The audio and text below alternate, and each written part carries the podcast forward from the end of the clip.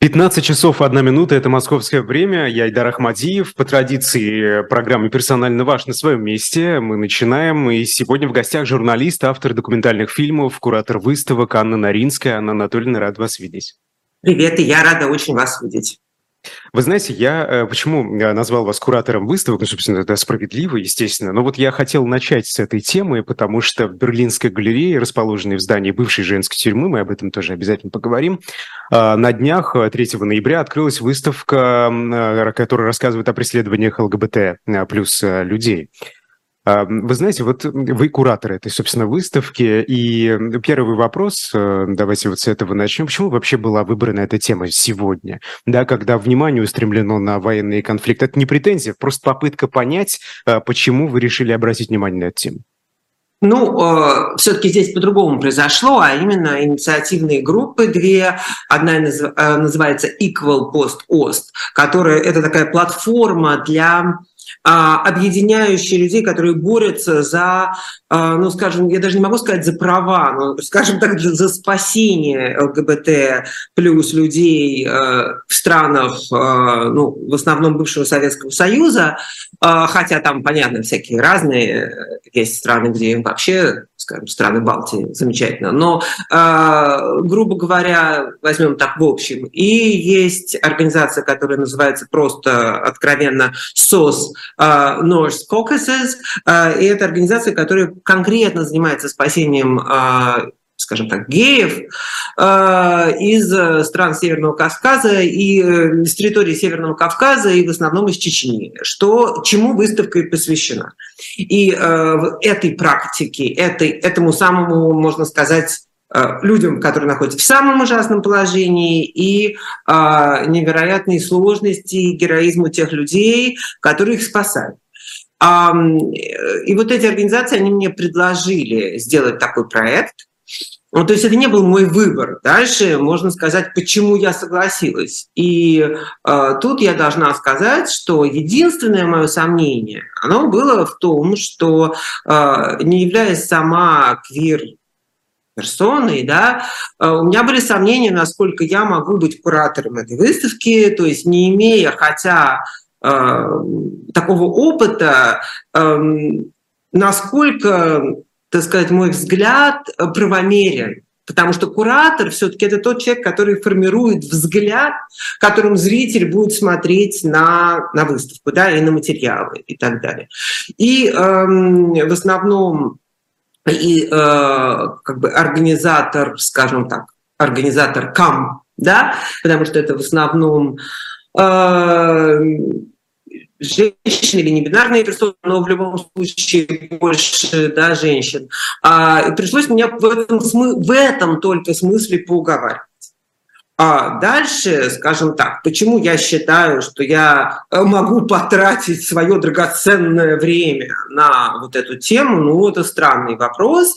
Э, то есть он для меня вообще его не стоял. Я считаю, что э, как бы от того, что происходит, что в мире невероятное количество страданий, какое-то, да, которое нас абсолютно придавливает. И огромное, вот этот вот есть такой в основном в социальных сетях, но и не только. Честно говоря, это уже стало проявляться в разговорах. Бесконечное мерение не то что страданиями, а состраданием. Да? Вот нам говорят, вот этих вы жалеете, а этих не жалеете, а об этих кричите, а не о Нет, тех... правда.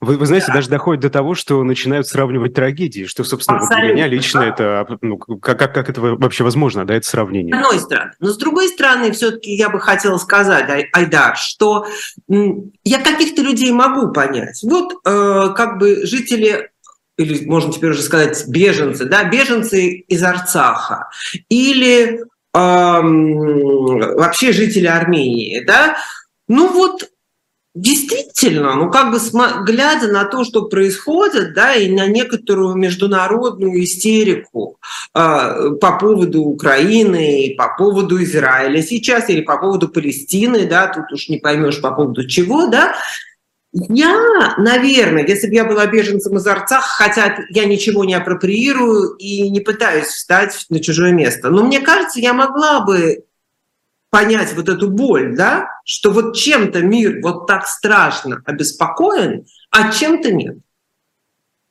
Э, мы можем долго говорить об естественности, что у нас на все не хватает, что существует некоторая концентрация внимания на том или на сем.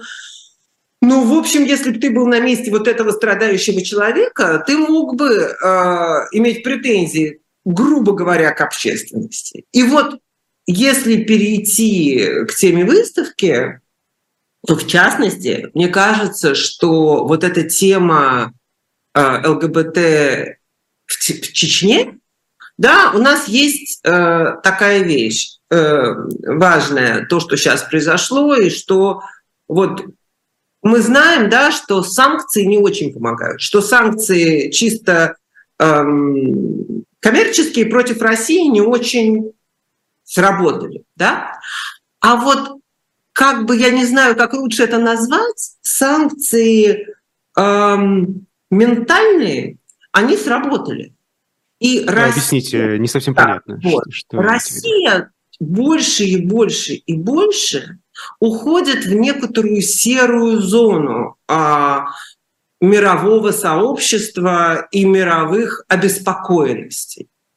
А, Россия, а уж особенно Чечня, да, становится некоторым таким стран, страшным местом, а, куда вообще так страшно заглянуть, и все, что там делается, оно такое как бы равномерно страшное, что что и разбираться. И в это я Скажу вам, что я и практически очень часто с этим сталкиваюсь. Разговор российских политзаключенных, например, он очень мало кого волнует. Ну, потому что, а чего ждать? А что ждать? Ну, мы знаем, ну, там ужасно. Ну, разбирайтесь. Имейте в виду европейское общество, правильно? Ну, европейское общество или даже Facebook сообщество, э, потому что врать друг другу не станем, это же довольно важно. Люди сидят, в России люди через VPN сидят в Фейсбуке, они видят, э, какова там реакция и так далее. То есть речь идет не только о практических какой-то помощи, которую действительно довольно сложно оказать, никакие там коллективные письма европейских звезд не помогают ни Навальному, ни Жене Беркович, никому. Но если вернуться к тому, о чем я говорила, так сказать, мучения, убийства и то ужасное, что происходит с ЛГБТ Q плюс людьми в Чечне, а, а проще говоря, с геями. Это, это важно. Мне кажется, что на этом, здесь мы скорее это слово должны употреблять, да?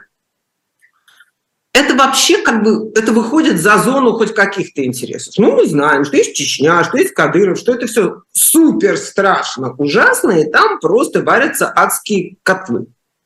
И разбираться в этом людям не хочется.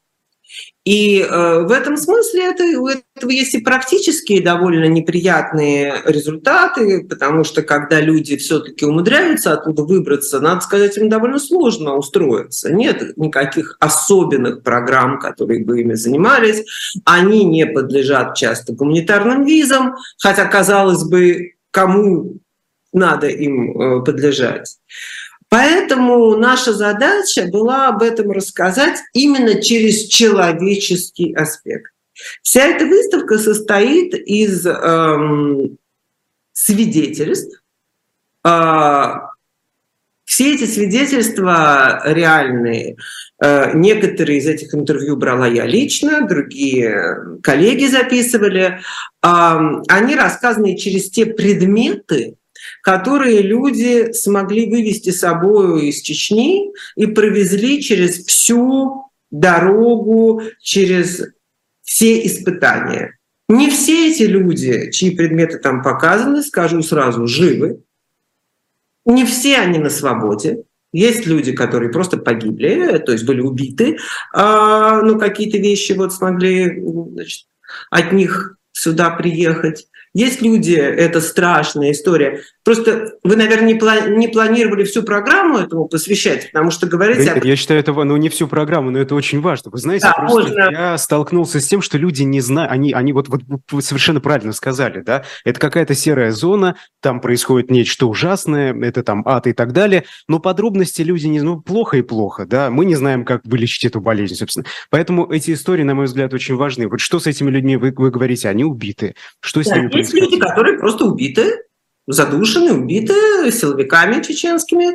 А, есть эм, люди, которые сами вернулись, потому что э, это ведь очень сложное место, Северный Кавказ. А, да, потому что там сталкиваются две как бы системы иерархическая силовая система путинизма, очень усиленная Кадыровым, и собственные традиции, я вот сейчас не стану говорить ислам, потому что мне кажется, не столь важен ислам, сколько конкретно семейные, трайбовые традиции, послушания и, так сказать, того, что там есть. И когда это... Я совершенно уверена, что не будь ну, истории не имеет сослагательных наклонений, но не будь там путинизма и кадыровщины, этот местный колорит, так бы, ну, назовем колорит, да, так бы не работал так ужасно. Да? А, но в... То есть власти подливают э, масло в огонь, вы считаете? Или наоборот, власти нашли как бы а, в этом смысле а, та жестокость, которая есть в путинском режиме, накладывается на некоторые традиции, которые эту жестокость не отвергают. Давайте так скажем. Сейчас все надо так осторожно говорить, поэтому я бы не хотела, я уже сейчас чувствую, что, может быть, какие-то слова я неверно подбираю, но, надеюсь, я понятна нашим слушателям и вам. А, вот. И, а, соответственно, там и есть такой, например, элемент жизни, там, как очень сильные семейные связи.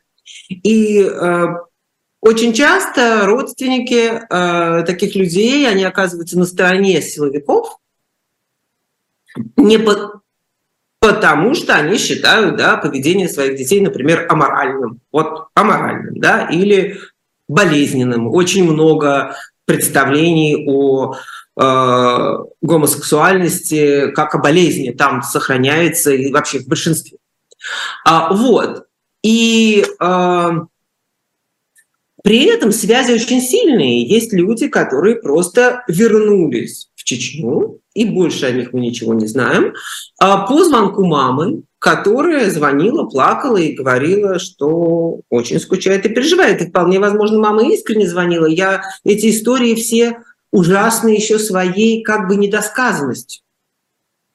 Э, мы хорошо и подробно знаем людей, которые спаслись, и с которыми все хорошо. Людей, которых мы больше не видим, э, которые пропали, мы и не знаем, что с ними случилось. Там есть несколько историй, которые заканчиваются словами «о дальнейшей судьбе ничего не известно».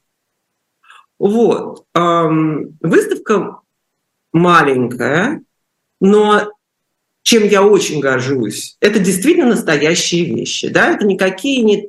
Это те вещи, которые для того, чтобы приехать к нам, красоты в них никакой нет. Это э, игрушка мягкая, которую девушка с собой увезла из дома. Это кнопочный телефон, который выдают э, в убежище э, людям, которые там прячутся, именно кнопочный, чтобы не могли запеленговать это какие-то записки, это какие-то рисунки, трогательнейший экспонат, это список песен, которые сестра написала своему брату, который поехал в убежище, чтобы он меньше скучал и слушал вот песни по этому листу. Ну, вы знаете, а, эти многие вещи, они ведь рассказывают истории большие. Вот, например, я там видел картину, которую по номерам рисовали как да, раз, да, да. которых спасли правозащитники, да, они, находясь в этом самом шелтере, эту картину пытались нарисовать, собственно, не успели.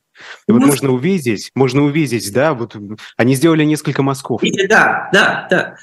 А, и, э, ну, не знаю, есть еще несколько дней, чтобы на нее сходить. 9 я, она закрывается 9 ноября, то есть уже послезавтра вообще. Но э, я рада, что вы про нее спрашиваете, я рада, что какие-то СМИ про нее написали, и э, я надеюсь, что она будет показана еще и в других городах. Такие планы есть. Э, мне кажется, если вернуться к вашему первому вопросу, вот вы знаете, почему я ужасно рада, что я это сделала? Э, я мы это сделали, то есть, ну, что я поучаствовала в этом, да, а, потому что я, я уверена, что мы немножко смогли помочь. Что вот мы сделали эту выставку, а какие-нибудь там написали потом, э, на Deutsche Welle про это написали, или кто-то про это сказал, и вот э, кто это решает там э, в Бундестаге или где-то, э, выдадут еще три визы. Вот все. Вот я считаю, что если ты мог это сделать, помочь трем людям не то что спастись, но как-то да, быть в более комфортной и спокойной жизни после всего, всего, что они пережили. Я и рада. Скажите, это все-таки выставка в Берлине, да, ну, не в Москве. В Москве такое представить, по-моему, невозможно просто сегодня. А немцы понимают, э, о чем идет речь? Как реагируют те, кто живет в свободной демократической стране, практически, знаете, на другой планете, наверное, если сравнивать с Россией? Вы знаете, тут вот то, о чем мы с вами говорили, то, что вся Россия и особенно Северный Кавказ э, превратились вот в такую эм, как бы вот в такую серую зону ужасности э, для огромного количества э, европейцев, скажем, или американцев, да, но одно европейцев, это как бы даже помогает. То есть люди готовы поверить э, всему, что ты скажешь про это, что там, ну не знаю, что происходит, э, хотя там почти все и происходит. И в этом смысле для меня очень важна была именно документальность. Да? Все предметы подлинные, все э, они подписаны цитатами из э, героев. Это их слова, да, и, собственно, дизайн подписей там довольно важные вещи, замечательные э, дизайнеры как бы занимались вот этой как бы текстовой частью выставки. И э, все э, рассказы о героях, Хайдар, вы не поверите, они взяты из допросов разнообразных служб э, внутренних дел Германии и других стран, которые опрашивают вот людей, которые подают на политическое убежище или вообще на какое-то убежище. То есть это практически полицейские протоколы. Вещь это, конечно, литературно очень привлекательная. Мы знаем роман Михаила Шишкина, который на них построен. И, и еще есть другие произведения. То есть, на самом деле, это действительно потрясающий материал. И можно было бы не только выставку из него сделать, но э, вот эта документальность, да, проверенность, что это не страшная сказка, что это не страшилка, а вот э, это было для нас очень важно. И это и есть то, что на людей производит самое большое впечатление. Ну, там есть еще какие-то, у нас есть там такая инсталляция, такая комната с коврами, мягким диваном, икона там висит, такая как бы некая усредненная такая российская комната. А, немножко вот мы вдохновлялись а, комнатами, которые сдаются на Авито. Вот там тоже такой ковер на стене. И там стоит телевизор, и в нем на вечном лупе, да, на повторе идут слушания о гей-пропаганде, закона о запрете гей-пропаганды. И они там все время постоянно идут, и ну, они титрованы на английском языке. И э, надо сказать, что там люди, то, что называется, залипают, именно не, не русскоязычные, не бывшие россияне, потому что они-то это все наизусть знают, а вот э, немцы, экспаты. И как мне сказал один там э, парень, как раз он американец, вот, он там сел, просидел, он говорит, через час я уже стал с ними соглашаться. Вот, так. Ух ты! Да. А, а, о, о, о чем это говорит? Почему? Почему? Настолько ну, потому привлекательно что это действует. Если бесконечно повторяют, что это разрушает общество, мораль, ну что ну это он, конечно, не без иронии сказал, но это чувство есть. Что когда вот из этого телевизора на тебя, значит, бесконечно это стремится, ты как бы вдруг подчиняешься этому. Вот, то есть там есть какие-то еще дополнительные инсталляции, то есть не только вот такая голый нарратив, голый рассказ э, об этом, об, о ребятах. Вот, эм, ну, э, да, поэтому, как сказать, э, важно не то, что люди там не верили, а теперь поверили. Мне кажется, вообще любому ужасному, что про Россию скажешь, сейчас поверят. А вопрос, что они как бы, я не знаю, увидели эту голую правду, они с этим столкнулись в таком абсолютно, ну, как бы доказательном, реалистическом, а, живом, я бы сказала, виде. И это заставляет людей что-то сделать, что-нибудь подписать. А, то есть это такая, конечно, активистская выставка, но она такая должна быть. Вы говорили про то, что, собственно, власти, ну, давайте это так скажем, разжигают, да, а, добавляют вот ко всему тому, что есть в традициях э, на Кавказе, добавляют еще и свою лепту, и вносят, и поэтому э, вот эта ненависть, она еще э, большие масштабы приобретает. Но скажите, почему вы нашли ответ на вопрос, почему власти это делают? Вот тот же Володин, который вещает с этого телевизора, о котором вы только что говорили, да, а, депутаты, для чего это нужно? Просто, вы знаете, есть ведь соцопрос еще времен советской, советской власти, а, когда люди не относились вот с такой ненавистью к представителям ЛГБТ-сообщества, да, или к другим меньшинствам, хоть э, это не совсем красиво так называется, но все же. Да, мне кажется, что, во-первых, вы путаете. Мне кажется, эти соцопросы, которые вы говорите, они 90-х годов, в советское время за мужеложество была статья, и никто не стал бы в советское... Ну, то есть, э, вот у меня, это не важно. На самом деле я с вами согласна, э, по большому счету, что э, как бы изначально, э, ну, хотя если говорить про Кавказ, это все-таки не совсем так. И если мы видим, например, настроение в Грузии, уж какая Грузия замечательная, любимая мной страна и, в общем, демократическая, но все-таки там очень сильная гомофобия. И это, ну, я это, мы все это знаем, были политические события, которые были с этим связаны. Поэтому, конечно, не то, она это в разных местах по-разному, и, конечно, Кавказ, он очень, эти традиции очень сильны, к сожалению. Но, э, вы знаете, дело в том, опять же, это очень длинный разговор. Э, ЛГБТ – это идеальный образ другого. Он идеальный образ другого. Да, да, да. да. Это только... вот не только, когда мы говорим об этом, мы касаемся не только квир-персон, правда? Абсолютно. Это же глобальная проблема, она касается это глобальная вообще... Проблема. Ну, ну, ну. И, э, скажем, в Советском Союзе эту роль выполняли евреи. Именно евреи, просто конкретно. Uh, да, то, потому что тогда геев ведь никто и не говорил, их как бы не было. Вот наша выставка называется «No such people here». Это цитата из Калдырова, потому что на вопрос uh, журналиста о том, вот вроде, которому задал иностранный журналист вопрос, что происходит с геями в Чечне, он сказал, у нас таких людей нет. Вот. В России никаких геев не... Э, простите, в Советском Союзе никаких геев э, не было, э, а были правонарушители, которые садились в тюрьму. Мы знаем, Параджанов сидел в тюрьме по этой статье, например. Вот. И, э, а были, значит, был другой другой, да, это были евреи, которые тоже, конечно, не назывались, как бы, они не были евреи, потому что в Советском Союзе, знаете ли, был интернационализм. И вообще, я вот в школе в советской, в которой я училась, я, нам говорили, что никаких уже национальностей практически нет, а есть новая общность под названием «Советский народ». Вот так вот, значит, мы проходили.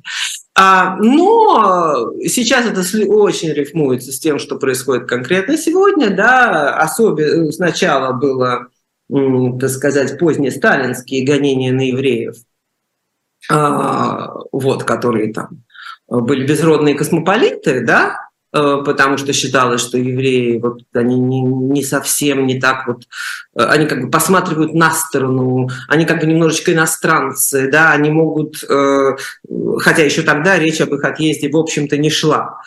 А, вот, ну вообще Сталин, мы знаем, преследовал огромное количество национальностей, не поглядев, да, и переселял их, и вообще что только геноциды практически устраивал, не посмотрев на то, что у нас интернационализм.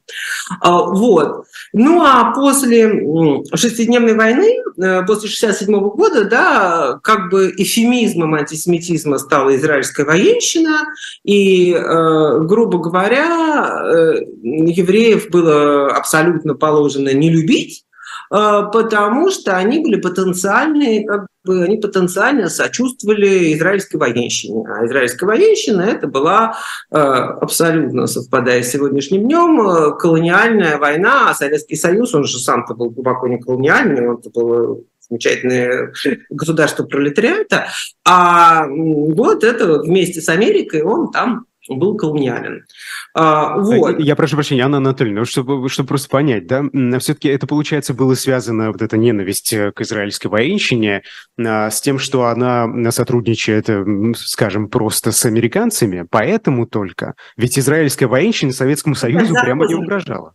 Мы сейчас заходим на очень э, болезненную территорию, вот именно сегодня, да, в связи с тем, что происходит э, в Израиле, в Палестине и так далее.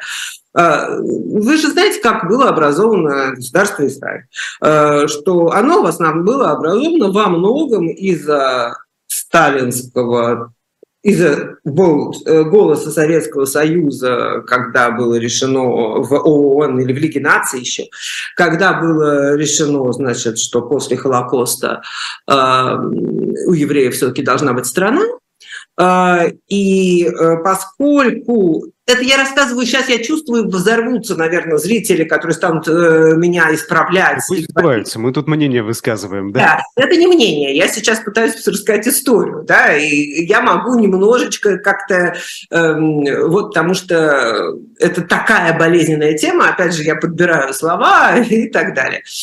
И в частности потому как раз, что первые сионисты и, и, и сетлеры, да, и поселенцы в Израиле и так далее были очень левые, были социалисты, ну, не, не коммунисты, но социалисты, да, и, э, вот.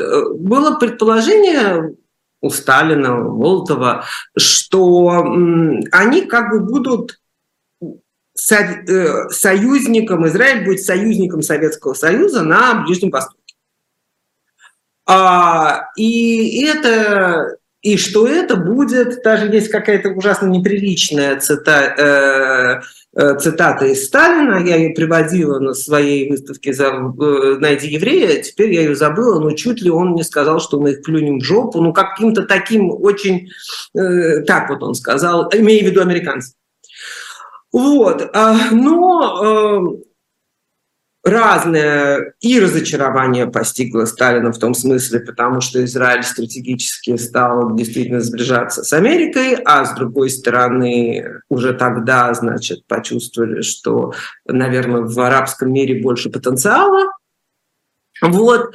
А, и, в общем, Израиль не оправдал это, хотя вот в самом начале тоже ведь была достаточно большая пытались разделить прямо во время дела врачей и во время гонений на евреев в Советском Союзе из Израиля печатались какие-то израильских поэтов сборники, приезжали артисты из Израиля. То есть вот тогда еще, наоборот, это разделялось внутри своих советских, э, значит, э, врачей. Мы, значит, обвиняем в убийствах и так далее. А вот из Израиля, Израиль молодое государство, мы мы подбадриваем. Но это как-то стало быстро увидать, а в 1967 году это Э, обвалилась с невероятным грохотом и положила mm-hmm. вот э, начало тому, что стало именно семидесятническим таким э, вот этим государственным антисемитизмом, не убийством прямо и расстрелами, как расстрел антифашистского комитета, да, просто вот, а именно таким, ну вот э, недаром это называется черным десятилетием, в частности, э, когда евреев не принимали э, ни в какие то, что называется престижные вузы, особенно технические. И Э, у этого было прямо абсолютное объяснение, которое я поражена, но поддерживали многие так называемые приличные люди, да, что э, вот пойдут евреи на физтех, на Мехмат куда-то и эм, э, будут на наши деньги учиться, а потом уедут в Израиль и это образование, значит, бросят на э, вражеские какие-нибудь нам ракеты. Конечно. Но вы знаете, Анна Анатольевна, а, ведь есть э, сегодня, да, вот антисемитизм, казалось, это удел маргиналов, но мы видим, что сегодня, оказывается, это совсем не так. Но о том, что происходит, собственно, сегодня, мы поговорим э, через э, пару минут рекламной паузы.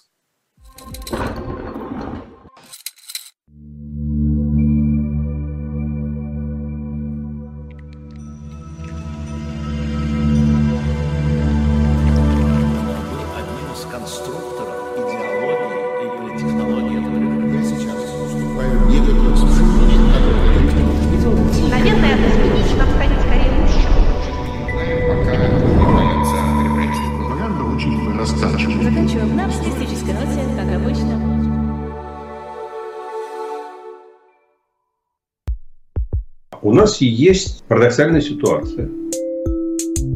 Это непросто, потому что останется в истории. Ну, Владимир Борисович, вы прям как ребенок. У вас есть лучшие средства обороны? Нету.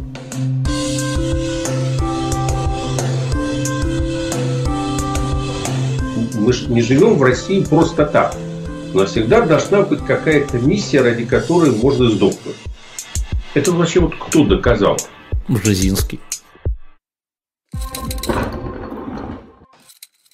Не забывайте также о нашем книжном магазине shop.diletant.media. Там сейчас все еще можно в едином пакете по выгодной цене купить э, все комиксы «Спасти» из серии «Спасти». А, цена пакета 7 тысяч рублей. В любую точку планеты, где бы вы ни находились, вы можете заказать прямо сейчас. И покупая книги, и не только, кстати, книги, там есть и футболки, и плакаты, и так далее, вы помогаете нашей работе. Спасибо всем, кто это делает.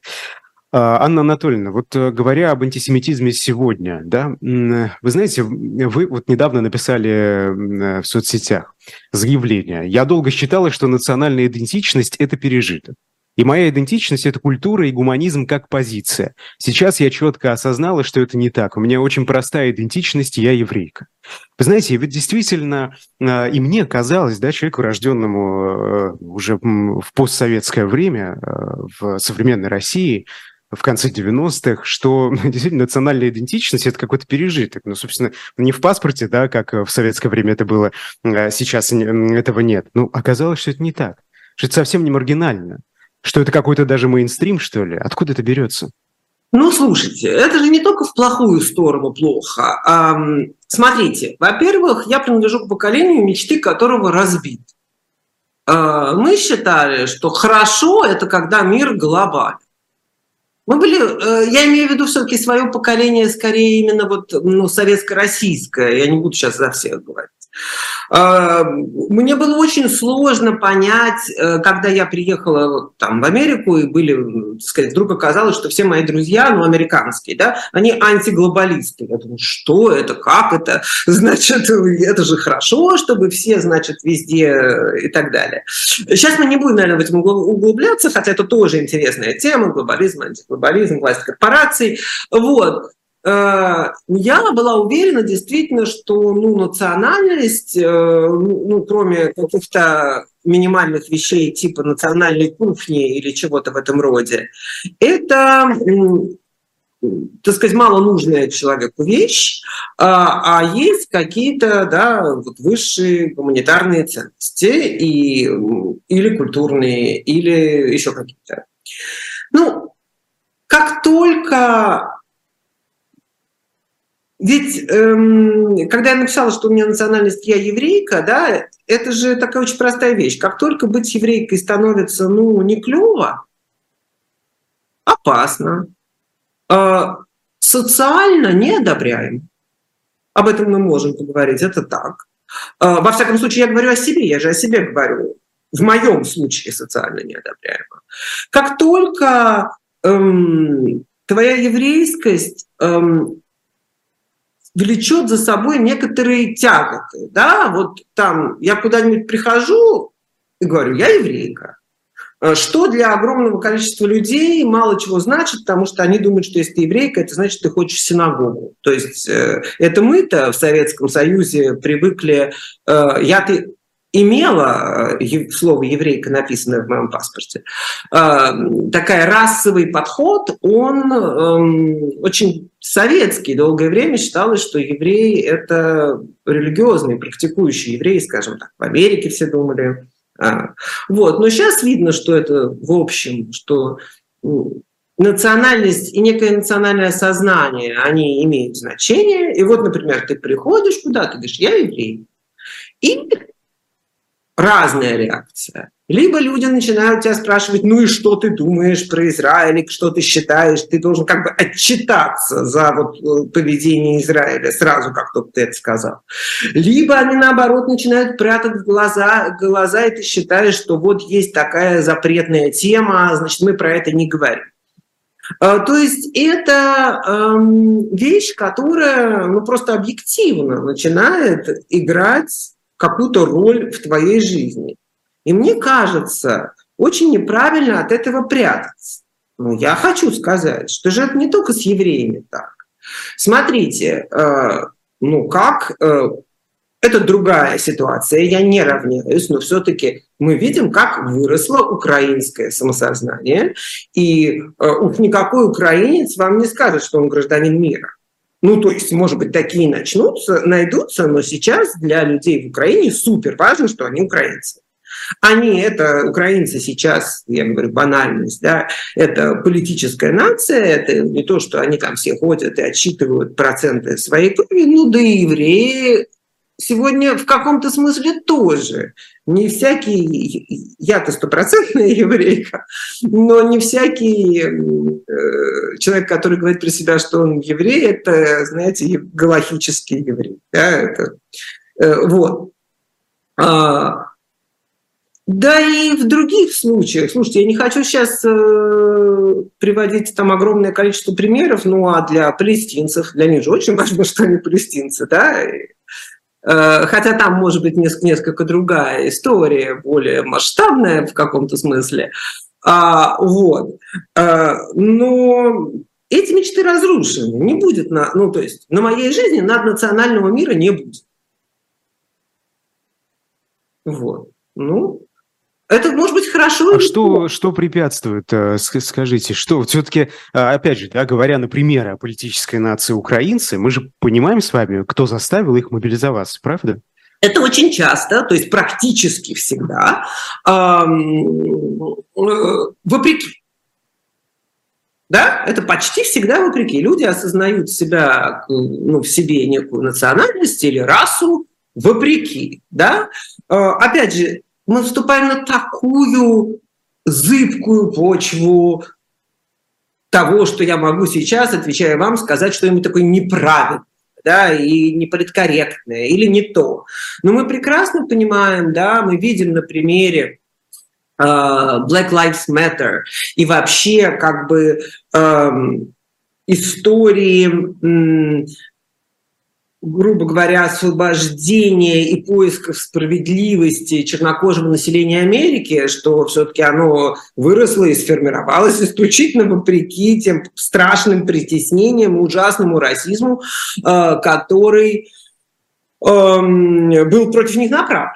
Есть такой очень критикуемый термин, который называется сообщество судьбы. Э, это он очень критикуется, и многими тоже воспринят э, так, что, я не знаю, любые плохие люди или виноватые люди тоже могут назвать себя сообществом судьбы, как выясняется там, э, грубо говоря, э, можно ли рассматривать, не знаю, бывших солдатов вермахта как сообщество судьбы или еще кого-то. В общем, это про это много можно говорить, поэтому я бы хотела просто сейчас убрать некоторый там шлейф э, исторического значения, который есть за этим э, термином, а просто сказать, э, ну, как бы взять его первое значение, да, есть сообщества, которые организованы именно направленных против них злом. И с каждым э, советские евреи – это прекрасный пример такого сообщества, потому что, грубо говоря, э, окружающий антисемитизм, например, объединял тех людей, э, которые так бы в жизни никогда не объединились. А какой-нибудь э, профессор э, филологии из Ленинграда, советский, да, еврей, и какой-нибудь эм, не знаю, кладовщик еврей из, не знаю, тоже откуда-то, тогда еще из какой-нибудь там Белоруссии, тогда, а теперь Беларуси, да, они вообще так социально, да, им было бы вообще не о чем разговаривать. А их еврейство, да, давало им огромную почву, для, как бы создавало им общую площадку. Соответственно, ну, групп... это история сионизма, собственно, да, вот откуда он возник, его количества такого рода движений и огромного количества да, да, да. такого таких самоощущений. А, замечательный еврейский э, философ Исайя Берлин э, говорил, что э, он чувствует себя евреем только в те случаи, когда кто-нибудь поступает ужасно, делает какой-то отвратительный, ужасный поступок, и про этого человека выясняется, что он еврей. И вот он, когда у него возникает стыд за вот того человека, что он так плохо поступил, а он еврей, в этот момент Исайя Берлин говорит, я вдруг понимаю, что оказывается, я чувствую некую общность с этим абсолютно чужим человеком.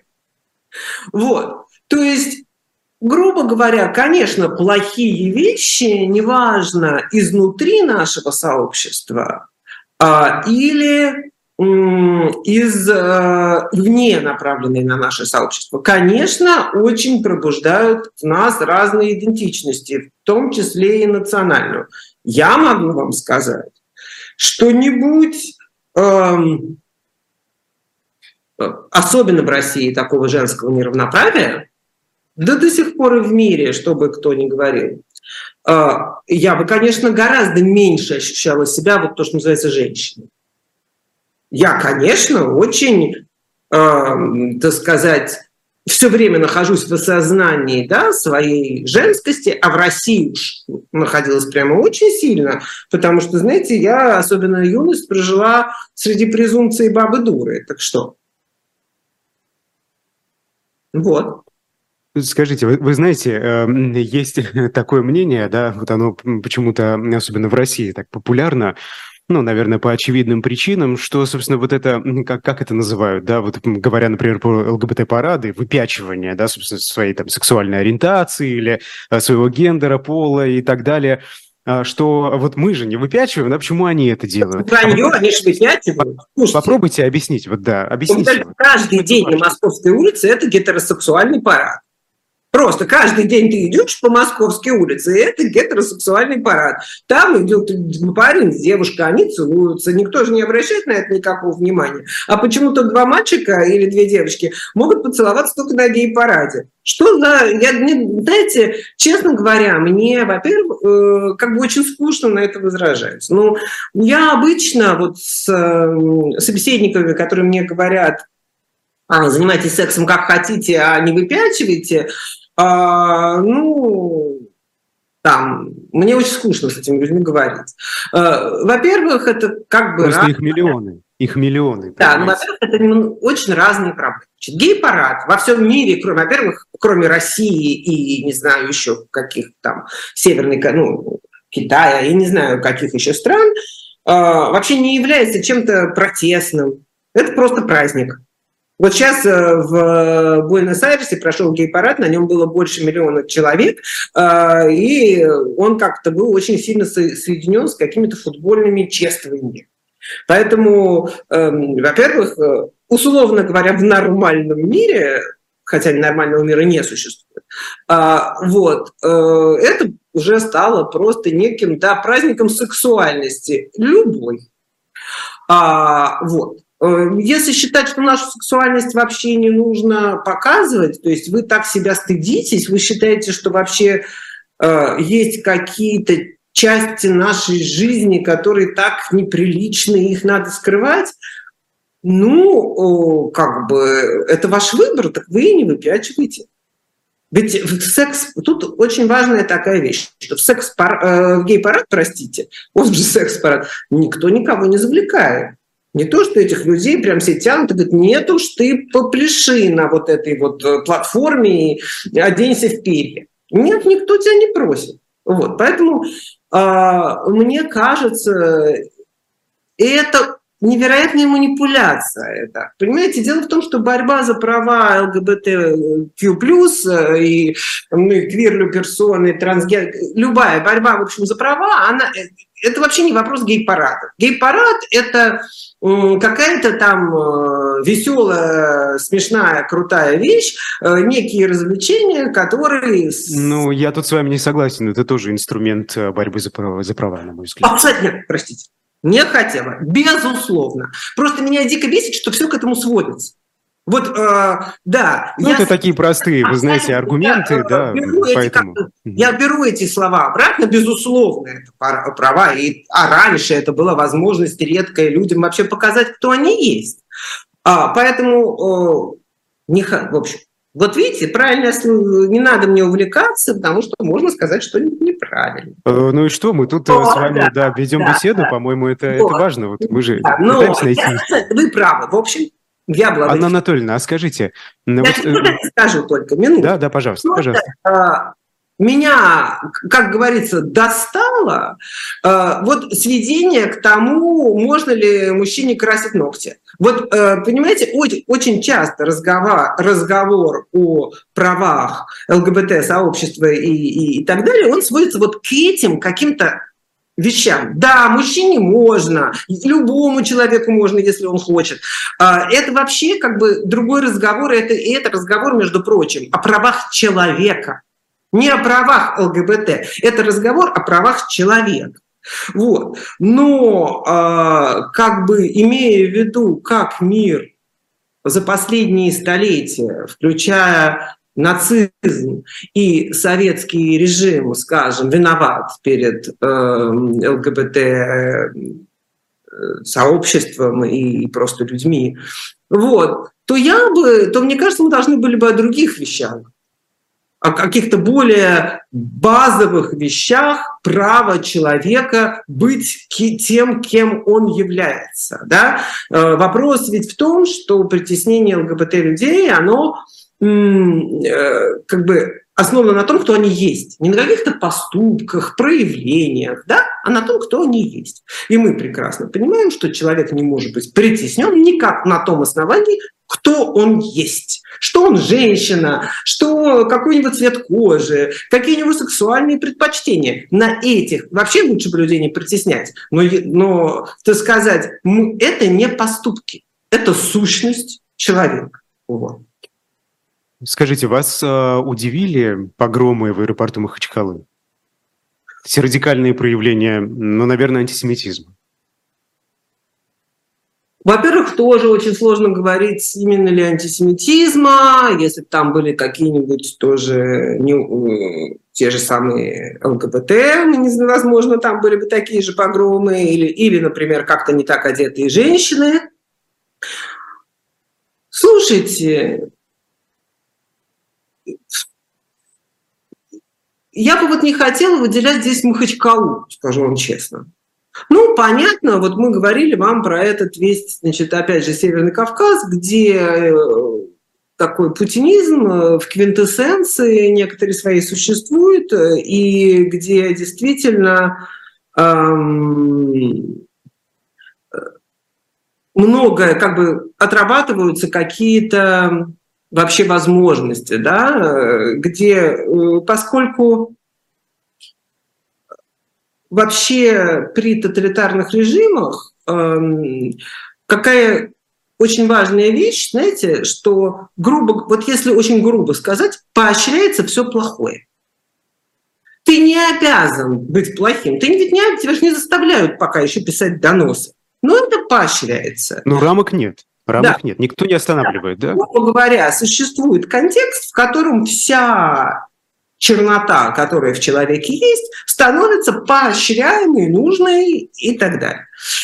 Вы знаете, ну, как сказать, все-таки я давно живу, я помню, как в мой дом, я жила на Дмитровском шоссе в Москве, это такой длинный десятиподъездный Брежневский дом, и вот на почтовые ящики, значит, э, это был, наверное, конец 80-х, э, положили листовки, что сейчас это было то ли баркашовцы, то ли общество память, э, что сейчас всех евреев будут громить, и, значит, особенно по Казанской железной дороге, где-то в Малаховке, значит, вообще все сожгут.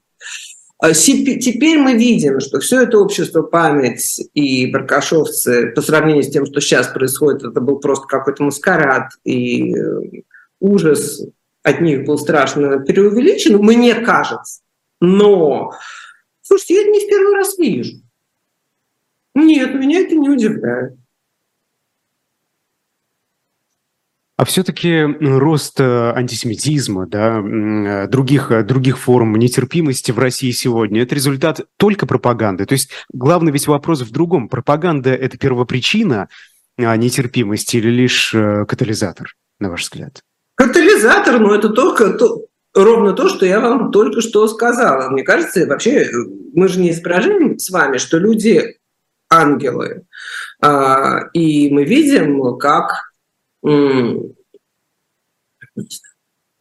Ой, ужасно. Я просто не, уже приводить нацистскую Германию как пример всего на свете, а, значит, э, это такая банальность невероятна. Но мы сейчас, во всяком случае, я сижу в толерантнейшем Берлине, который, между прочим, и в смысле а, вот такой реакции жесткой на события в Израиле и антисемитских выступлений очень как бы хорошо себя показывает относительно, например, других европейских столиц.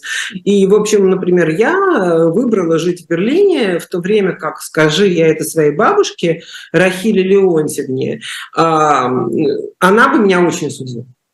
Она мне сказала, нет, ты не можешь.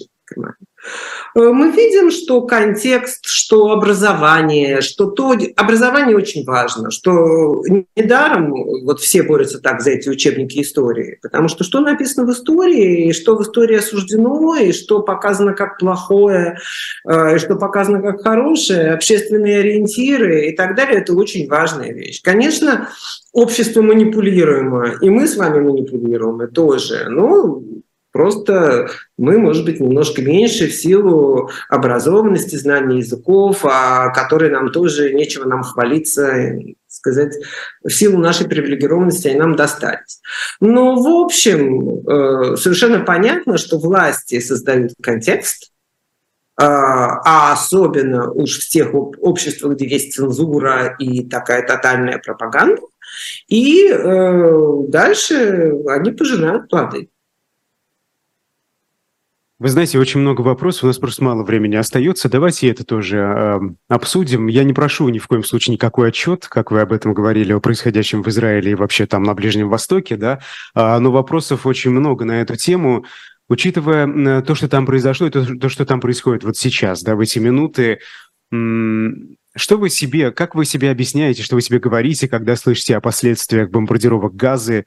Вот так давайте, да. Окей. Okay что я себе говорю? Ну, я только плачу, а что я, я, я могу себе сказать?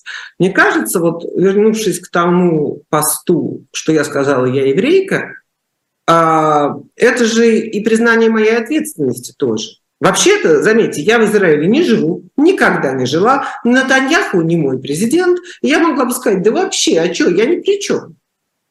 Они там бомбят, но очень плохо поступают. А вот этих людей вот так ужасно вырезали, 1400 человек, дети, женщины и так далее, младенцев угнали в плен.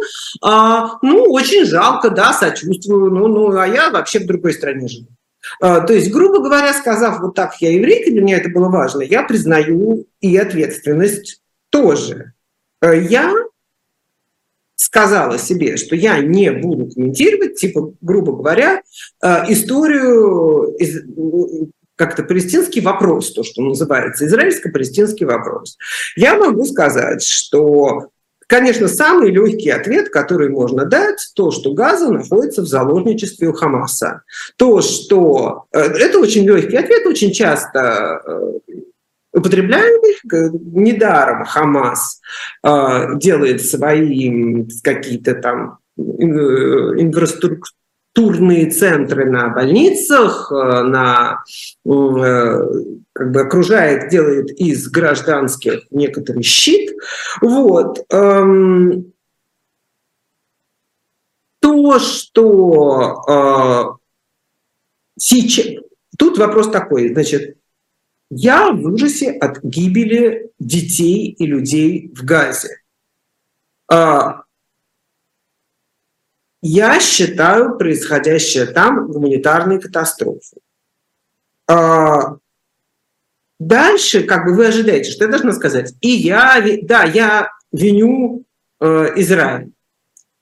Я, безусловно, виню, нынешнее израильское правительство, я считаю его ужасным. И я думаю, что ровно так, как Россия, и даже больше, может быть, чем россияне, потому что израильтяне-то выбирали это правительство, в отличие от того, все-таки вопроса выбрали, ну, как бы с выборами в России. В Израиле были свободные выборы. И Натаньяху, и, а, и даже этого уже совсем фашиста Бенгвира выбирали. И вот это замечательное э, такое военизированное, такое ястребиное правительство, значит, ничего не знало, разведка им ничего не... Как бы, это же провал абсолютный, то, что вот эта резня, то, что эти люди на парапланах смогли перелететь, и вообще это все могло случиться, это государственный провал. Ведь мы все время говорим о том, что это как бы страшное ну, как бы преступление против человечности Хамаса, что сто процентов так, и любой человек, который с этим не согласен, мой враг. А, ну, как бы мы должны тоже и понимать какой-то провал государственный для Израиля. А, вот. Э, поэтому, ну, Виню ли я израильское правительство? Да, я очень виню израильское правительство. Какой вывод вы мне, частному человеку, женщине, которая даже хорошо, даже журналистки, даже пишущие статьи, э, имеющие некоторый общественный голос, продолжаете, предлагаете сделать? Я, вы хотите, чтобы я открыла рот и сказала, чтобы Израиль прекратил бомбить Хамас? Нет, нет, нет. Э, а, просто все мы пытаемся найти ответы, да. Я, я действительно, я считаю, что, э, так сказать, э, возможно, наше, мое дело сейчас – это действительно быть в абсолютном горе, трагедии и ужасе уже который раз за последнее время, и хотя бы не поощрять э, всеобщую ненависть. Да, меня ужасно мне ужасно читать в Фейсбуке моих израильских друзей какие-то невероятно жестокие посты, а, ну вот относительно жителей Газы. Мне точно так же невыносимо совершенно читать вдруг посты других мне близких людей, которые, э, ну, например, там, журналистов, и особенно это люди вот вашего Айдар поколения, которые, значит, объясняя действия Хамаса, то есть ставя их в некоторый контекст, что вот, смотрите, вот они Палестину так притесняли, вот теперь ничего буквально не осталось, как отрезать детям головы. Буквально последний выход. А вот. что это такое? Это какой-то кризис? Э, ну, то это есть люди объясняют это, это освобождением э, народа, террористическим... Это кризис человечности. Он во многом, мы, к сожалению, уже к концу программы до этого дошли, да, я считаю, что сочувствие, во многом это вина, конечно, вот такой как бы прозрачности, огромного нашей насмотренности всего ужасного э, из-за там э, интернет, соцсетей и так далее. Но, безусловно, существует э, кризис человечности, безусловно, существует э, ситуация тотальной постправды, в которой люди, и мы с вами тоже, но мы, может быть, осознаннее по поводу этого, не верят правде, а ее выбирают. Мы все выбираем ту правду, потому что у нас нам новости, интернет и так далее представляет огромный спектр разных правд. И мы можем выбрать ту, которая нам нравится, которая нас устраивает. Mm-hmm. Вот.